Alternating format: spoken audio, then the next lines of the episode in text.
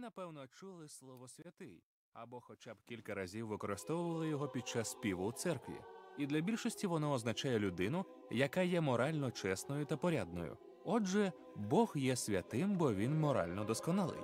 Так, це часткове визначення, але у Біблії поняття святості є набагато більшим і багатшим.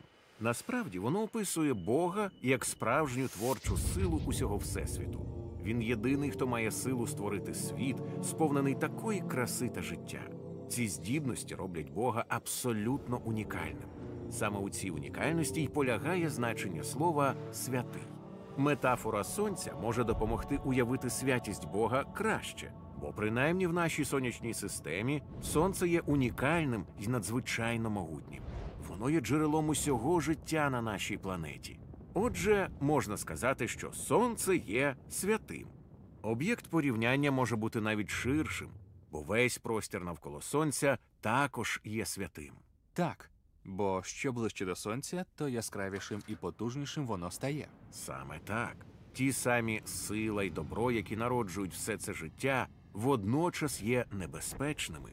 Тобто, якщо ви наблизитеся до сонця, воно знищить вас. У цьому ж полягає парадокс власної святості Бога. Бо якщо ви нечисті, його присутність є небезпечною для вас. І не тому, що його святість зла, а тому, що вона настільки добра.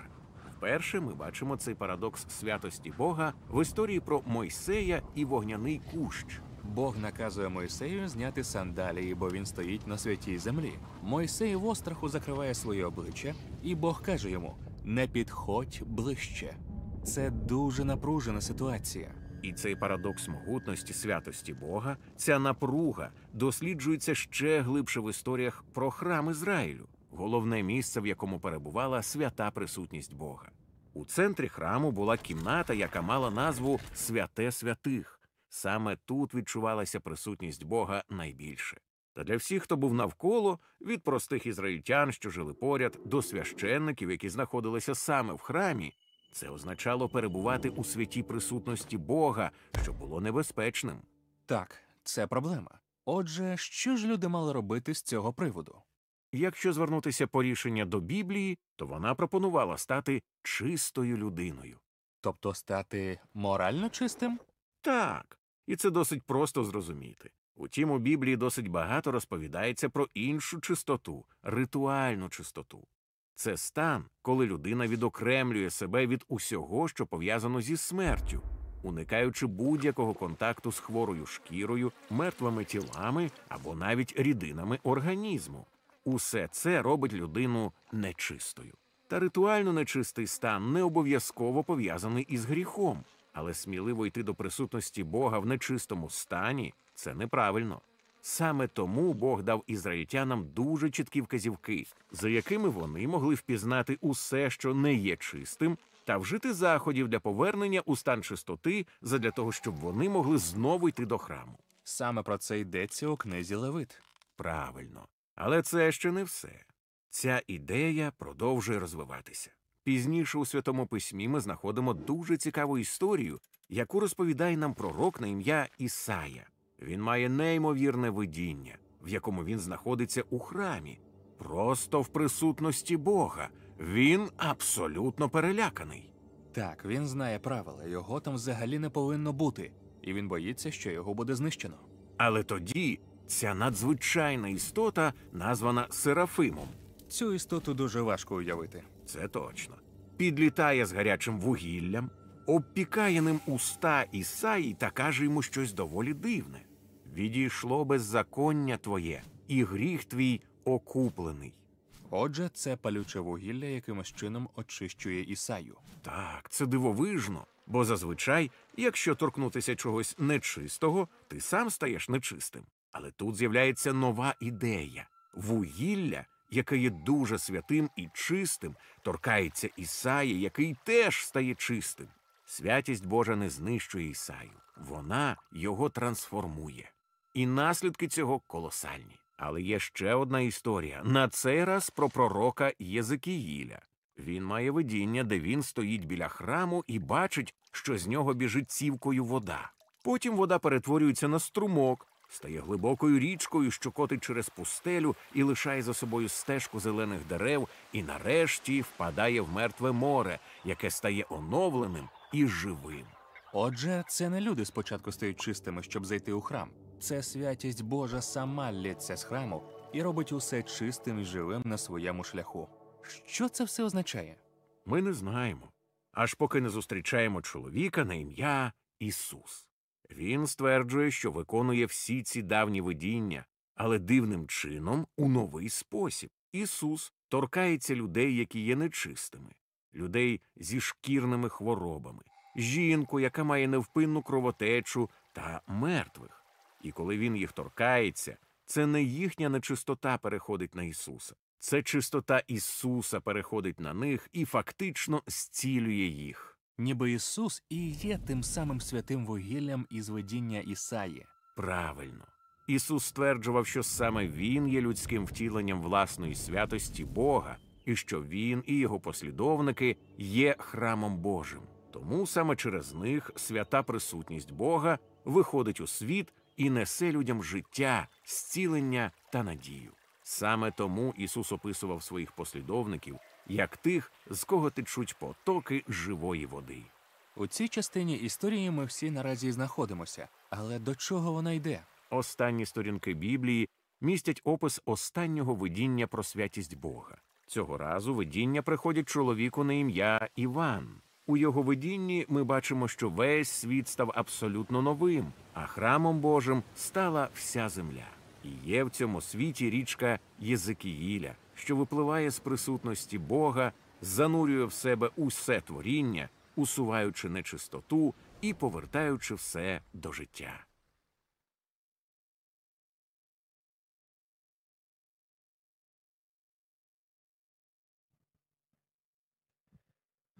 Слава Богу, церква. Як ви зрозуміли, сьогодні буде йти мова про святість Божу. І це також є одне із імен Бога Єгова Кадеш. Воно перекладається як Господь, який освячує.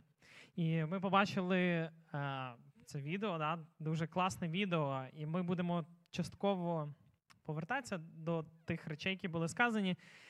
Е, і ми попробуємо подумати і постаратися зрозуміти, хто це такий Бог, який освячує, хто він такий, е, чому у нього є таке ім'я.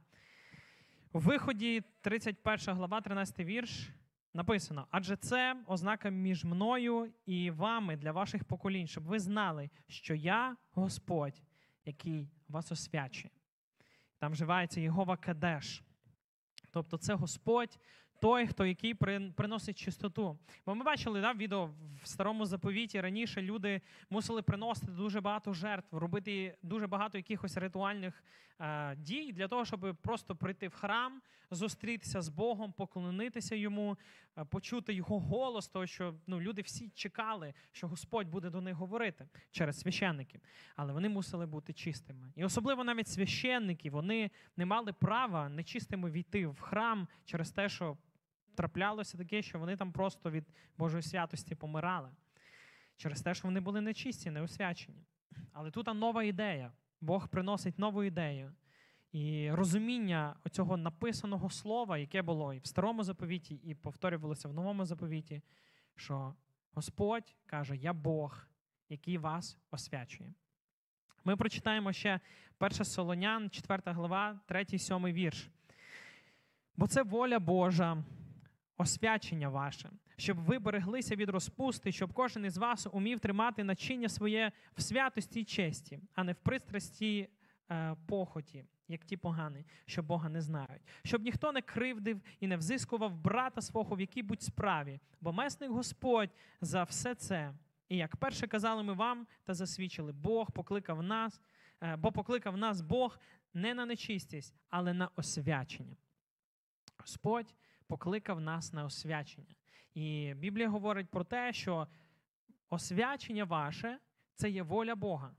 Тобто, якимось чином Біблія говорить нам, що Бог це той, хто нас освячує, але, але ми повинні освячуватися також самі. Біблія констатує один факт стосовно того, що хоче від нас Бог. Він хоче, щоб ми освячувалися. написано прямо, що це боль, Божа воля. Е, знаєте, є на землі місця, в, яких, в які ти не можеш просто потрапити через те, що ти там просто захотів. Ти мусиш мати посвідчення чи якийсь інший документ. На деяких заводах встановлені такі пропускні термінали, до яких ти маєш придивити якісь засоби перевірки. Щоб зайти на територію, там треба мати якусь картку або посвідчення. І відносно вічності спрацьовує такий самий принцип. Біблія констатує ще один факт: що без святості ніхто не побачить Бога. Тобто, щоб прийти до нього, якимось чином ми маємо бути святі. Коли ми вже прийде наш час і прийде час зустрітися з Богом, то щоб прийти до нього, ми маємо бути святі. Інакше якби не буде цього пропускного, пропускної карточки, цієї перепустки. Людям потрібен цей гарант того, що ми зможемо увійти в Царство Небесне. Слово Боже каже нам, що це святість, і без неї ніхто не може побачити Бога. У посланні до євреїв сказано про, те, що необхідно пильнувати про мир з усіма і про святість, без якої ніхто не побачить Бога. Що ж таке освячення? Що ж таке святість? А, взагалі, це відокремлення від гріха. І, власне, це є значення слова святий. Бог наш святий. І там, де він, там немає гріха. І поруч з ним не може бути грішна людина. Тобто ми на небеса не можемо попасти грішними. І виникає питання, як нам попасти туди на небеса? Адже ми ну, не дуже виглядає, що ми всі святі. Освячення це життєвий процес. Це не просто якийсь один момент, коли щось щолкнуло, і ми тепер святі. Але Бог говорить, що ми маємо освячуватись. Тобто, це якась дія, це якийсь тривалий процес відокремлення від гріха. В посланні до Римлян апостол розважає про те, яка велика благодать Божа, коли Він простив нам гріхи. І чим більше простив, тим більше ми маємо з цієї благодаті. Е, Апостол Павло він, він говорить про те, що нам дуже багато прощено. І неважливо навіть які гріхи ти робив, але коли ти приходиш до Ісуса Христа, Він, тобі, він тебе прощає, і ти через це любиш Його навіть більше. В Римлянам 6, 1, 2 говориться, що скажемо? Позостанемося в гріху, щоб благодать примножилась. І він говорить: ну, якщо в тебе багато гріха, приходить Божа благодать, вона тебе очищає, і ти получаєш ще більше е, благодаті Божої через те, наскільки ти сильно грішний. Але він говорить, то що позостанемося в гріху, щоб благодать примножилась? Зовсім ні. Ми, що вмерли для гріха, як ще будемо жити в нім. І він знову ж таки говорить про те, що коли ми приходимо до Бога, коли Він нам, нам прощає наші гріхи, Він прощає наші якісь неправильні поступки, слова, думки. І він каже: ви що, будете далі позоставатися в тому далі? Ви будете знову чинити те ж саме, ви будете знову продовжувати йти тим шляхом? Ні, він каже, зовсім ні. Якщо ми вмерли для гріха, то як ще будемо жити в нім? І він говорить про, про те, що потрібно рухатися далі, потрібно відокремлюватися від гріха.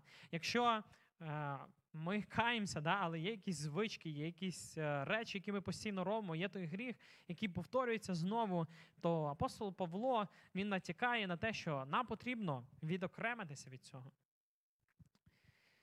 Ми приходимо до Господа, і Він змінює прагнення нашої душі. Але дуже часто людська природа вона бере своє. Ми знову починаємо робити якісь не зовсім правильні речі. Інколи думки просто встрелюють в нашу голову і е, що спонукає нас да, на, якийсь, на якийсь гріх. Від моменту покаяння людина стикається з духовною боротьбою між тілесним і духовним. І я дуже часто про це говорю, що наше життя вон, це є боротьба. Це боротьба фізична, да? ми мусимо. Ми мусимо жити, ми мусимо працювати, ми мусимо боротися за свою сім'ю, ми мусимо е, боротися за свою країну, ми мусимо дуже багато чого. Але так само це боротьба духовна. Кожного дня ми робимо вибори, які ми ніколи не зможемо відмінити, відкатити назад. І часто наш, наше тіло бореться з нашим духом. Інколи перемагає тіло, інколи, інколи дух. І дуже добре, коли дух перемагає. А освячення є цим духовним процесом зміни розуму. Коли ми перестаємо е, е, кормити, знаєте, е, також мій один із улюблених прикладів, коли боролися, борються два, два вовка великих. І вони виглядають досить одинаково, коли вони почали боротися, і який вовк переможе. І один мудрець каже: переможе той, якого кормлять. Через те, що з плином часу він стане більшим, а того, якого не кормлять, він стане слабшим, він програє. Наша боротьба, між, вона внутрішня боротьба між тілом і духом нашим, воно, вона постійно перебуває і переможе той вовк, якого ми кормимо.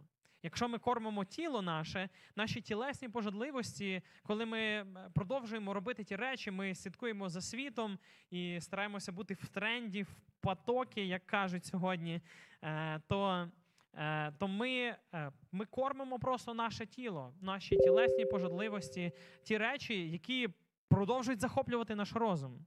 Але коли ми кормимо наш дух, коли ми шукаємо Бога, то наше, наш дух починає перемагати в цих невеличких викликах, яких, з якими ми стикаємося кожного дня.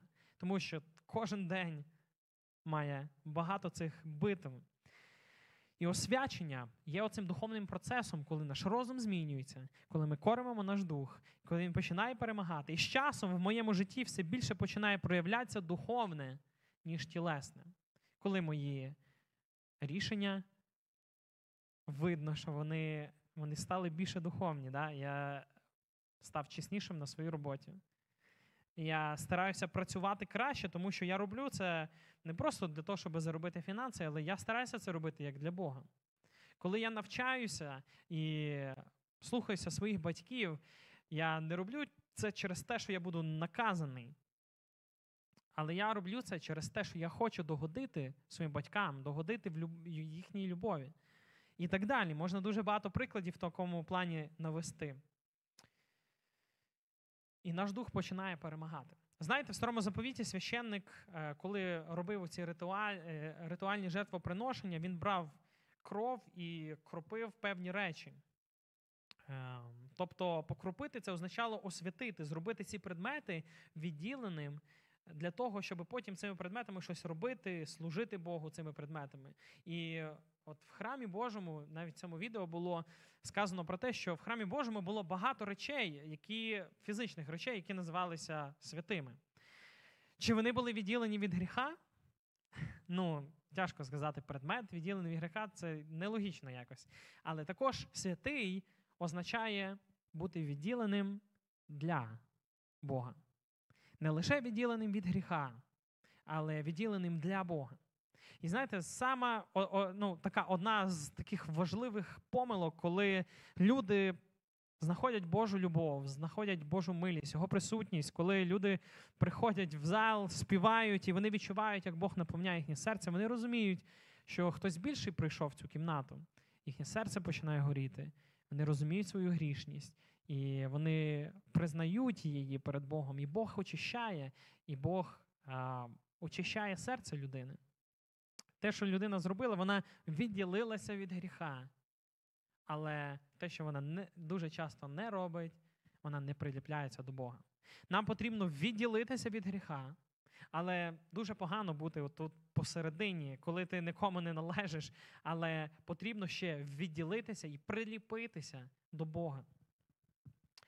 Освячення це відділення, це також тривалий процес, тривала робота Святого Духа і Божого Слова в серці і в розумінні людини.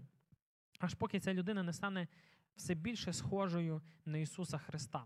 І як же ж, як же ж це освячення відбувається?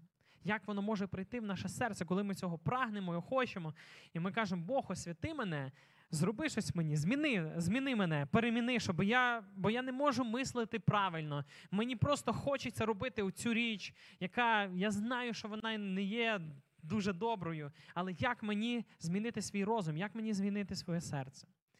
Освячення відбувається словом і правдою. Біблія про це говорить. Ісус багато чого казав про святість. В розділі 17, е, в 17 розділі Євангелія від Івана, е, в 16 вірші Господь говорить: вони не від світу, і, як і я не від світу. І це було сказано перед його проханням освяти їх істиною своєю. Твоє слово то істина. Тобто Господь може освячувати людину своїм словом і своєю істиною. Що це означає? Е, Взагалі, в старому заповіті людина, яка жила законом, заповідями, вона ну, досягала ніби праведності. Вона приносила ці жертви, вона ставалася, старалася жити по закону. Були деякі люди, священники, які взагалі абсолютно все своє життя вони віддавали тому, щоб досліджувати закон, старий заповіт тоді був. А, і е, вони досліджували і вони виконували заповіді. І дуже багато приписань, які були в старому заповіті. І вони клали на це все своє життя. І в новому заповіті Христос насправді не відмінив заповіді, але і, і ми, як церква, ми не відкидаємо заповіді Боже Слово.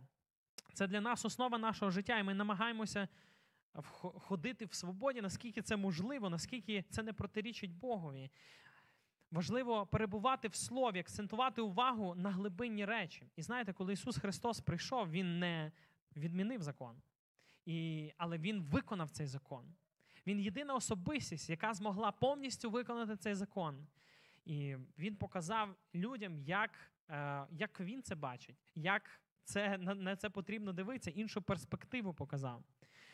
І насправді важливо перебувати в слові. Нам потрібно акцентувати свою увагу на глибинні речі, не на видимі, не на зовнішні, хоча вони теж важливі, але все рівно важливіше те, що в нашому серці, те, що всередині, і на чому Ісус постійно е, наголошував. Друзі, кому потрібне освячення? Кому потрібне освячення? Освячення потрібно тим, хто грішить. Да? Фарисеї постійно воювали з Ісусом на цю тему. Він говорив про те, що людям потрібно освячуватись. Він говорив дуже багато владних слів, які тригерили дуже багатьох людей. І знаєте, цікаво те, що грішникам потрібно освячення, і Ісус ніколи не воював з грішниками. Перебуваючи на землі, грішники його любили. Цікаво, да? Святий Бог, відділений, що в старому заповіті знали його такого, до якого навіть підійти не можна, через те, що його святість, як потужне сонце, да? коли ти наближаєшся, воно може тебе спалити через те, що ти нечистий. Але Ісус прийшов на землю в подобі людини для того, щоб мати контакт з нами. І Він не воював з грішниками. Він прийшов до таких звичайних людей, як ми. І грішники його любили, вони бігали за ним натовпами. Вони його запрошували в свої домівки. І фарисеї дивилися на це, вони були просто, вони в шоці були. Що він робить? Він називає себе пророком чи ким. Він робить ці чудеса, і він, він проводить свій час з цими нечистими людьми. Він би нам мав би, напевно, до нас прийти. Ми ж все своє життя посвятили Слову, посвятили там чистоті, да, але вони були тільки назовні святі, а всередині вони були ну, гнилі. Ісус про це говорив. Ісус не воював з грішниками. Він зціляв серця і тіла людей. І він неодноразово казав: віра твоя спасла тебе, твої гріхи прощені. І він приходив до таких звичайних людей, побитих, зламаних, е, просто е, людей в безнадії, які там сиділи просто роками, які не могли ходити, які були сліпцями, які не знали правди. Але він своїм словом і він своїм, своєю істиною освячував їх. І багато людей, які слухали його, вони приймали цю істину, і ця істина робила їх святими. І дуже багато в Біблії є прикладів тоді, коли Ісус приходив е, до декількох людей. Е, там було там 10 прокажених, і він приходив, він їх всіх зціляв. І вони раділи, вони бігли, хто там не доробив якісь свої справи в своєму житті, хтось доганяв через те, що так багато років було втрачено. І лише декілька оцих людей вони прийшли до нього назад для того, щоб подякувати. І він сказав: Ваша віра спасла вас. І він говорив про те, що е, коли люди приймали його слово, коли люди глибоко приймали його слово, то це слово їх очищало, освячувало, і вони ставали без гріха. Віра твоя спасла тебе, твої гріхи прощені. І, ну, в принципі, саме за це фарисеї і, і не любили Ісуса. Він, Вони звинувачували його в гордості, вони звинувачували його в богохульстві, в порушенні заповідей, що він навмисне це робить, а, він претендує на роль Божого Сина. Адже тільки Бог може прощати. Але Ісус Христос це єдина особистість в історії, що виконав закон і заповіді. Він не порушив жодного, але, але в ньому вони виконалися. Всі пророцтва виконалися в ньому. Тому освятитися правдою це послуг Божому Слову. І знаєте, е, ми так часто, приходячи в церкву, ми чуємо Боже Слово, але не дозволяємо йому змінити наше серце. Воно залишається тут на стільцях е, з гарною музикою, е, з таким чудовим часом. Але ми не дозволяємо цьому слову проникнути в наше серце і змінити йому. Освятитися правдою, освятитися істиною це послуг Божому Слову. Починається все з того, що нам потрібно це Боже Слово знати. Да? Насправді його потрібно читати, вивчати, цитувати, проголошувати, занурюватися в нього. Нам потрібно знати Божий голос. Нам потрібно знати, що Господь хоче від нас. Нам потрібно читати, нам потрібно спілкуватися один з одним, обтесувати один одного і сказати в любові, коли ми наставляємо один одного, направляємо один одному і кажемо: слухай, брат, слухай, сестра, ну треба чуть-чуть тут підкоректувати, бо ти щось, напевно, не, неправильно зрозумів чи зрозуміла. Нам потрібно знати Бога. І коли ми приймаємо Його Слово, то ми починаємо розуміти Його характер. Ви ж всі користуєтеся месенджерами да, на телефоні. Е, якщо я візьму телефон якогось вашого хорошого друга і почну вам писати від його імені, чи ви щось помітите, що щось не так? Не було у вас такого? В мене в мене таке було, коли е, моя, моєї дружини Іванки сестра мені пише пише якісь там речі, привіт, щось там. Я такий, так, стоп. Щось вона дуже зі мною добра. Це точно не вона. І і, і потім і вона якось такими реченнями писала, і я дивлюся, щось не так. І я потім бачу, що мені там треба щось там скинути. М, ясно. І я потім набираю на телефон, вона каже: смислі, я тобі нічого не писала. Ну, її взламали просто, і вона почала писати. Ну, і, і справді, якщо б я взяв телефон якогось вашого хорошого знайомого, хорошого друга. Е, ви його знаєте, і я би почав би писати якимись там фразами, то, скоріше всього, ви б помітили, да, що щось не так. Чому? Е, бо я скажу такі речі і таким способом, яким ви знаєте, що ваш друг він би ніколи не сказав. І я сказав Оксані, знаєш, як я поняв? Ти так до мене добре не говориш гарно. Ну, але це з любов'ю. І це не через те, що ви будете чути мій голос але через те, що ви читатимете мій текст.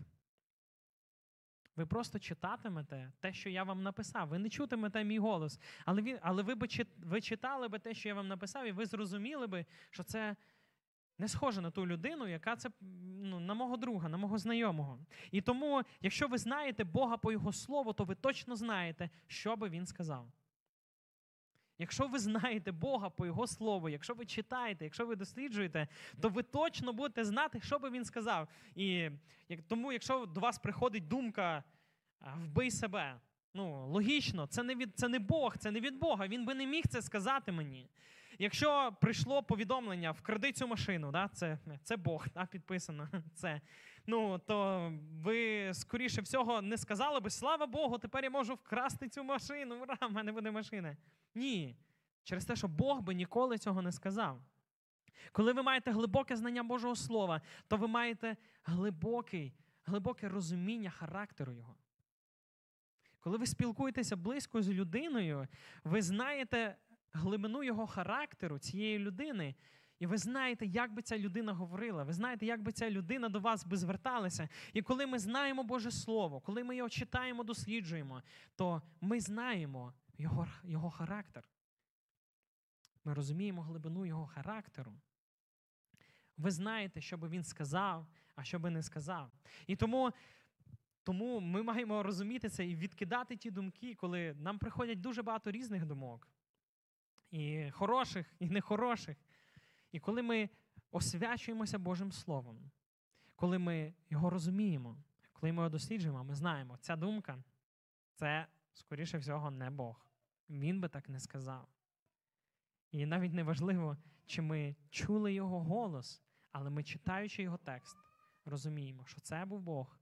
Але ці речі, які приходять до мене зараз, можливо, спокуси або якісь інші речі, це не виглядає як Бог. Якщо ми Боже Слово не читаємо, ми його не знаємо, не цитуємо, не роздумуємо, ми не можемо освячуватися Божим Словом. Якщо ми просто не робимо цього, ну не може здійснити свою роботу в нашому серці. Якщо ж ми будемо це слово практикувати, з ним згоджуватися, приймати, цей процес освячення Божим Словом почне діяти в нашому житті. І ми дуже явно побачимо результат цього. 2 Коринтян, 10 глава, 4-5 вірш. Бо зброя нашої боротьби не тілесна, а сильна завдяки Богові, щоби знищити твердині. Ми руйнуємо задуми та всяку гордість, що повстає проти Божого пізнання. Ми підпорядковуємо кожен задум на послуг Христові. Його слово воно освячує нас. І ми в цій боротьбі маємо силу. Ми маємо те, що сказав Бог. І ми підкоряємо горді, гордість свою, яка постає, повстає проти Божого пізнання. Ми підкоряємося Христові.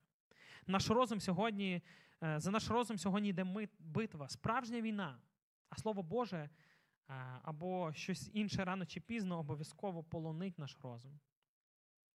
Якщо ми, ми не можемо бути посередині, рано чи пізно, або Боже Слово, якщо ми дозволимо йому, або щось інше, воно, воно заполонить наш розум. Це наша увага, наші цінності, наше життєве кредо, принципи, куди ми йдемо, куди направляються наші кроки, і куди ми в кінці кінців прийдемо. Якщо ми дозволяємо освячуватися, щоб Боже Слово, Божа істина освячувала наше серце. Розум треба розвивати, його навантажувати, думати, да? постійно читати, рахувати. І якщо людина не розвиває цей свій розум, вона деградує і на духовному, і на фізичному рівні. Бо розум це те, що Бог вдихнув в свій дух і душу, і тіло людини. І стала людина живою душею, вона стала розумною людиною. Тобто розум це є подих Божий. Бо, знаєте, сьогодні навіть невіруча людина, вона має совість. І багато людей так розуміють глибоко в серці, що брати чуже це не зовсім правильно. І якщо вони приглушують оце, цю голос совісті, люди часто йдуть. Але все одно всередині глибоко ми розуміємо, що цього робити не треба. За розум, за увагу нашого розуму йде постійна війна. За інформацію, за наповнення, за посвяту нашого розуму, наших думок. Це битва за розум, освячення через е, освячення наше через Боже Слово. Це залежить від нас. Якщо ми будемо дозволяти йому глибоко проникати в нас. Наступне це Божий Дух освячує нас. Друге Солонян, 2 глава, 13 вірш. А ми завжди повинні дякувати Богові за вас, улюблені Господом, браття, щоб Бог вибрав вас спочатку на спасіння освяченням духа та вірою в правду. Тобто Боже Слово, яке сказане нам, і ми його почули, і ми його прийняли, ми повинні в нього вірити і дозволити е, робити свою роботу, а також Дух Святий освячує нас. Він освячує наші серця. А що таке освячення Духом? Це послуг Богові. Це послуг Духу Святому. Це, це те, як навчитися слухати Божий голос, як його розрізняти. Це ведення від самого Бога нашого. І знаєте, поставити дві людини поруч між собою і запитати, яка людина духовніша. І ми не можемо сказати, бо ми серця їх, їхнього ми не бачимо. Але та людина, яка готова відповісти на Божий заклик, яка готова відповісти на заклик Святого Духа. І та людина по їхній, по їхній готовності, вона може бути, вона може мати стільки багато проблем, вона може мати стільки багато недосконалостей.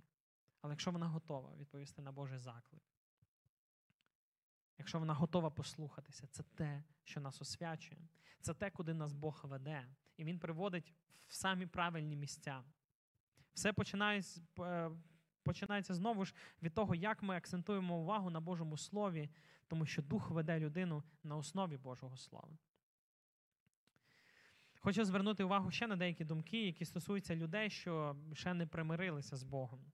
Можливо, якщо тут є такі люди, можливо, ви ще уявляєте, як колись прийде час і прийде такий класний момент, потрібний, все буде справно. І ви уявляєте цей момент, як ви прийдете до нього. У світі побутує така думка, що для того, щоб прийти до Бога, е, спочатку треба стати більше святим, спочатку треба так підкоректувати себе в форму віруючого. Треба щось змінити в своєму житті, треба залишити погані звички, треба змінити свій характер перед тим, як прийти до Бога. Але Слово Боже стверджує зовсім інакше. Освячення це не причина, а наслідок оправдання грішника через віру. Освячення це не причина, це не те, що йде перед всім, але воно приходить після того, коли ми прийшли до Бога, коли ми виклали йому все своє серце, такими, якими ми є, такими недосконалими. Бог приймає нас через свою любов. Він прощає і через жертву Ісуса Христа на Христі. І це освячення приходить як наслідок. Це наслідок оправдання грішника через віру. Ісус Христос зійшов у наш світ, щоб собою принести Божу святість в нас. І ми бачили да, на цьому відео, що в старому заповіті було все зовсім не так. Коли люди торкалися чогось нечистого, вони ставали нечистими.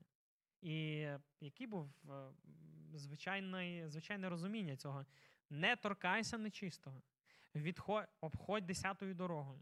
Не торкайся там, е, е, там, коли вони мертвої людини торкалися, вони вважалися нечистими, вони мусили приносити якісь там жертви за очищення. І тому перед, перед святом Пасхи особливо люди просто шугалися один одного через те, що якщо б вони прямо перед Пасхою торкнулися, то вони би не мали права при, ну, зайти в храм. І для них це big deal був дуже сильний. Але Ісус приходить, Він торкається нечистих людей, прокажених людей, мертвих людей. Він їх зціляє. І ця нечистість не переходить на нього, але Ісус освячує їх своїм доторком.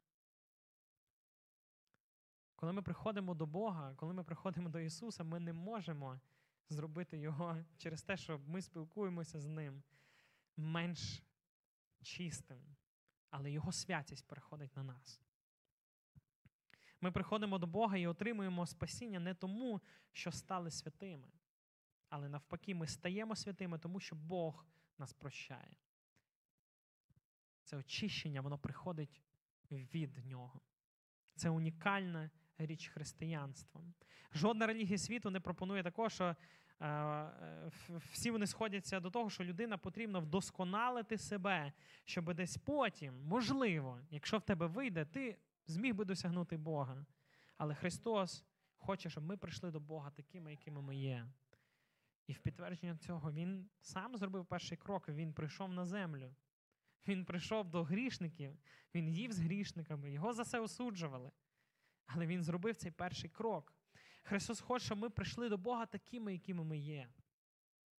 Христос хоче, щоб ми зрозуміли своє становище перед Ним, розкаялися, отримали прощення, яке є наслідком нашого оправдання через віру. Але люди чомусь дуже важко приймають такий простий шлях спасіння і починають вирішувати питання ну, зовсім не з того кінця. Вони намагаються спочатку змінити себе. І коли ми робимо це своїми силами лише, то дуже часто ми бачимо провали да, від цього. Ми думаємо, нам треба спочатку змінити себе, стати трошечки праведнішими, а потім приходити в церкву, потім е, робити якісь такі речі, да? потім прийти до Бога. Бо Бог він ж мене не захоче прийняти. Він ж не хоче спілкуватися таким, як я. Але Ісус прийшов саме до таких людей. Стосовно цього є одна історія, вона пригадується мені. В одному населеному пункті було ну, зовсім не було доріг. Це таке було село, дуже дуже погані дороги. І коли е, йшов дощ, на вулиці е, було просто таке місиво бруду. Не знаю, можливо, у вас були такі села. В мене було. І люди не могли дійти до магазину через те, що там просто таке місиво люди загрузали там. І вони писали листи, вони довбали владу, різні інстанції, скарги писали листи, разом об'єднувалися. І влада вирішила проблему. Вона закрила магазин, щоб люди не ходили туди, щоб люди більше не писали ці скарги. Люди інколи приходять і починають вирішувати проблему зовсім не з тої сторони. Аналогічно, люди підходять до проблеми спасіння, але Бог хоче, щоб прихід до нього став стартом у нашому житті. Щоб коли ми прийшли до нього, Він дав нам своє прощення, Він дав любов. І Біблія говорить, що Він нам дасть все для того, щоб просто підтримувати цю любов, щоб підтримувати нашу святість. Він дасть нам сили, щоб ми протиставали оцим спокусам, які приходять дуже часто в нашому житті. Чи заплатити мені всі податки, чи е, кинути цю людину. Освячується, здійснюється Богом. Освячення здійснюється Богом, але за участю людини. Бо цю святість дає Бог, але і- і вона є незаслужена. Єдине, що вимагається від людини, це дозволити Богу змінювати своє життя. Він не буде приходити і не буде заставляти тебе щось робити. Він не буде приходити і «А ну швидко приймай мою любов. Він цього не робить. Це зовсім не шлях його. Якщо людина намагається вмертвляти свої старі гріховні звички, Бог буде освячувати її, Він буде допомагати їй, буде давати їй сили це робити. Якщо ми не хочемо освячуватись, Бог не буде цього робити. Але Ісус Христос в Євангелії від Матвія 5, 48 говорить: отож будьте досконалі, як досконалий Отець ваш Небесний. Це ще одне повеління стосовно нашого життя. Будьте досконалі, як досконалий ваш Отець ваш Небесний. В старому заповіті ми бачимо, що в ті часи дуже часто посвячували Богу не тільки людей, але й тварини, і деякі предмети, з якими раніше говорили. У нашому житті ми повинні присвятити Богу самих себе, відділитися від гріха і відділити самих себе, своє серце для Бога. Коли ми робимо якісь вчинки, щось говоримо і бачимо, що це недобре, в нашому житті виявляється святість, і при цьому діє сам Бог.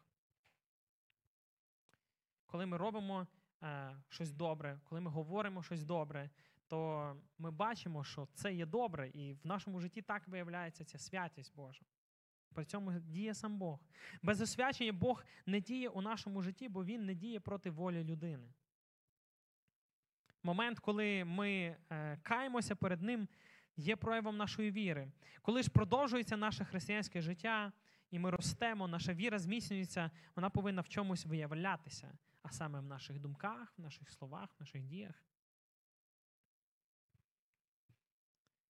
Нам потрібно вчитися і освячувати себе. Я хотів би ще один приклад навести. Е, Мені для цього е, треба буде гітару взяти. Знаєте, хтось каже після цього, да, коли от ми говоримо за освячення, і дуже багато людей в світі, моїх знайомих, вони говорять: слухай, ну от саме отак і працює оці обмеження ваші в християнстві, що от ти тобі не можна робити е, якусь, я- якусь річ. Да? Це там особливо говориться про дошлюбні відносини чоловіка і хлопця дівчини, і там багато інших речей, що це, ос, це е, освячення, воно ніби вони говорять, що воно вас обмежує. Ви тепер не вільні, воно робить для вас кордони. А ми ж вільні, да? ми хочемо бути необмеженими. Люди дуже часто говорять, я хотів би взяти зараз гітару. Приклад. І а, знаєте, якщо ви візьмете гітару і спробуйте грати ось так. Чи я маю свободу? Я, я маю свободу, я можу робити з гітарою все, що завгодно. І е, я можу старатися так грати, але, ну, на жаль, ну, гітара вона не була так спроєктована. Вона була спроєктована, її дизайн гітари він був призначений для трошки іншого. Вона була спроєктована, щоб на ній грали якимось конкретним чином. Щоб я її перевернув. Щоб я почав грати на ній якимось конкретним чином. І а, таким чином, якщо я буду думати про те, як мені навчитися грати на гітарі, будувати акорди, гами, тональності, прогресії, то, а, то якщо я буду грати на ній так, як я хочу, отак просто. Ну, чи це є свобода? Ну, в якійсь мірі так, да? це, це, це, це звучить жахливо, да? але це свобода. Я граю на гітарі так, як я хочу. І в якомусь сенсі це моя свобода. Але якщо вивчення чогось, е, якщо вивчення акордів, вивчення якимось гам, вивчення тональностей.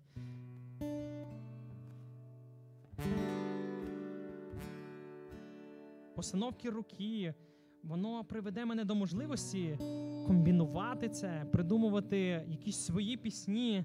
Насправді це веде мене до свободи е, жити життя, яке мені було призначено жити Богом. Насправді е, це веде мене до свободи. Жити таке життя, яке Бог призначив мене, мені. Якщо що якщо жити в обіцяній світом свободі, не поважаючи кордони і не освячуючись, насправді веде мене до хаосу? Що якщо та свобода, яка, яку пропонує світ, ця свобода в лапках, вона, яка не поважає кордони, яка не поважає освячення і святість людини, вона заставляє мене жити а, в такому світі і жити так, як Бог мене не спроектував. І виглядає це так, ніби оця свобода людей, вона просто буде як хаос. А свобода, освячуючись і враховуючи кордони, які Бог створив для нас, насправді веде мене до краси і милозвучності. І що, якщо ці кордони, створені Богом, насправді добрі для нас? Що як те, що зробив Господь, і е, ті добрі кордони своєї милості і любові, які Він для нас поставив, що якщо вони є добрі для нас? І через освячення і дотримання цих кордонів, в додаток до наших талантів, Бог допоможе по-справжньому відкрити ту красу, до якої ми були покликані і створені.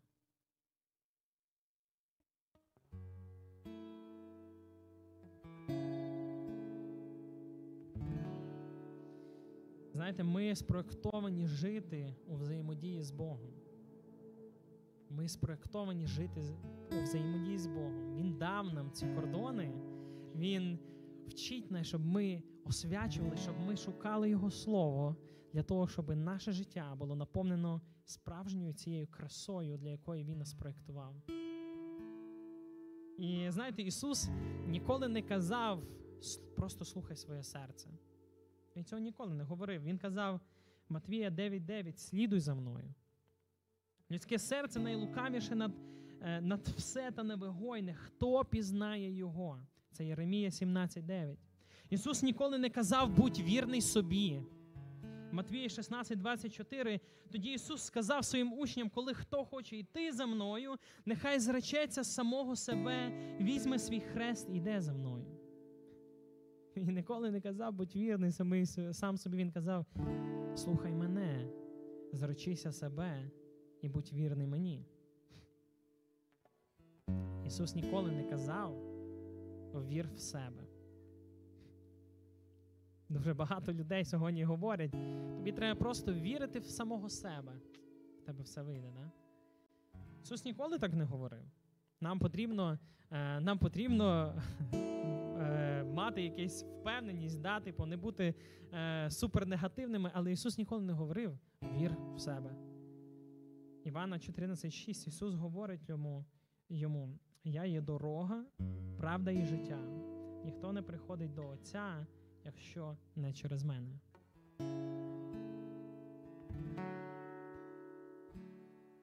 Ісус говорить, вір в мене.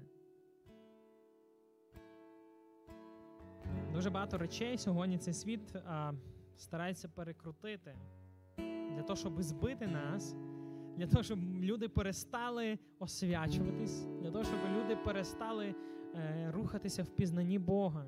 Але вони починали так, го, го, е, так гуманісти шукати Бога в самому собі. Ісус такого не говорив ніколи. Наше життя, наші плани, наші захоплення і здібності, вони спроєктовані ним.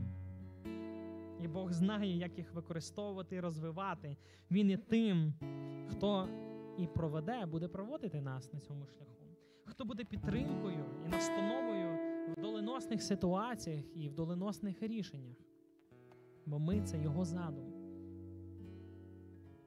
І він хоче, щоб ми мали спілкування із ним, щоб ми освячувались, щоб ми жили чисто. Ми були би неможливі, якби він не вдихнув у нас свій дух. І тому, знаєте, цей світ часто шукає замінника Богові, але ти не шукай.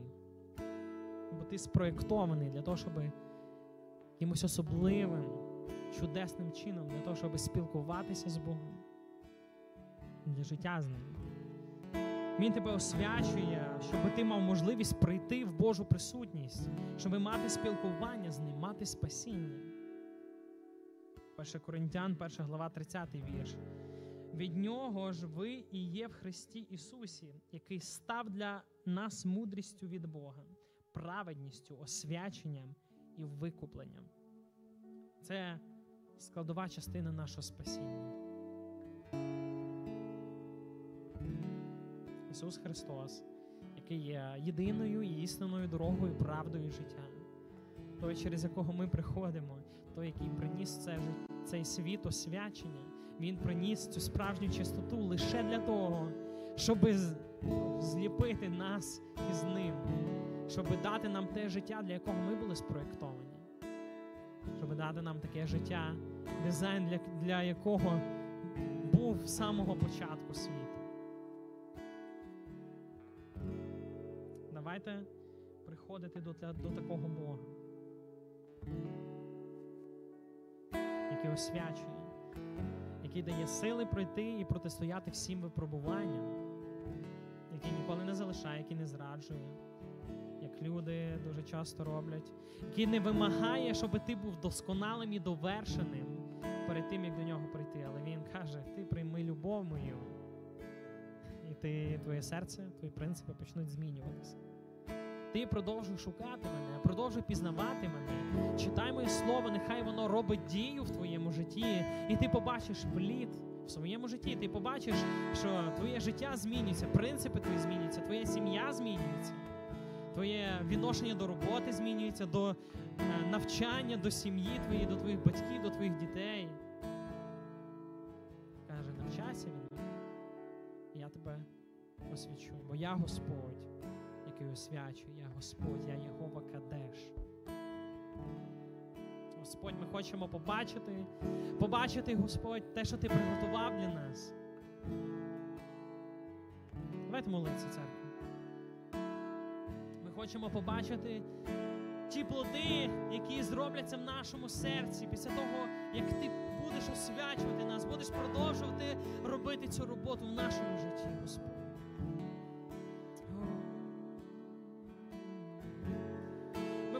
Потребуємо Тебе, Ісус. Ми потребуємо Тебе, Ісус. Ми потребуємо Слова Твого, яке просто пронзає наше серце, яке показує всі темні участки Його. Ми хочемо, Господь, щоб Ти змінив наше життя.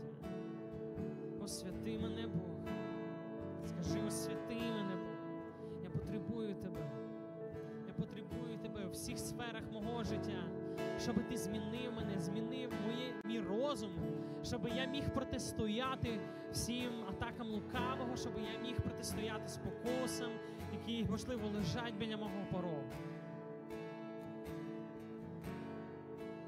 Господь, допоможи мені, приведи в місце свого миру.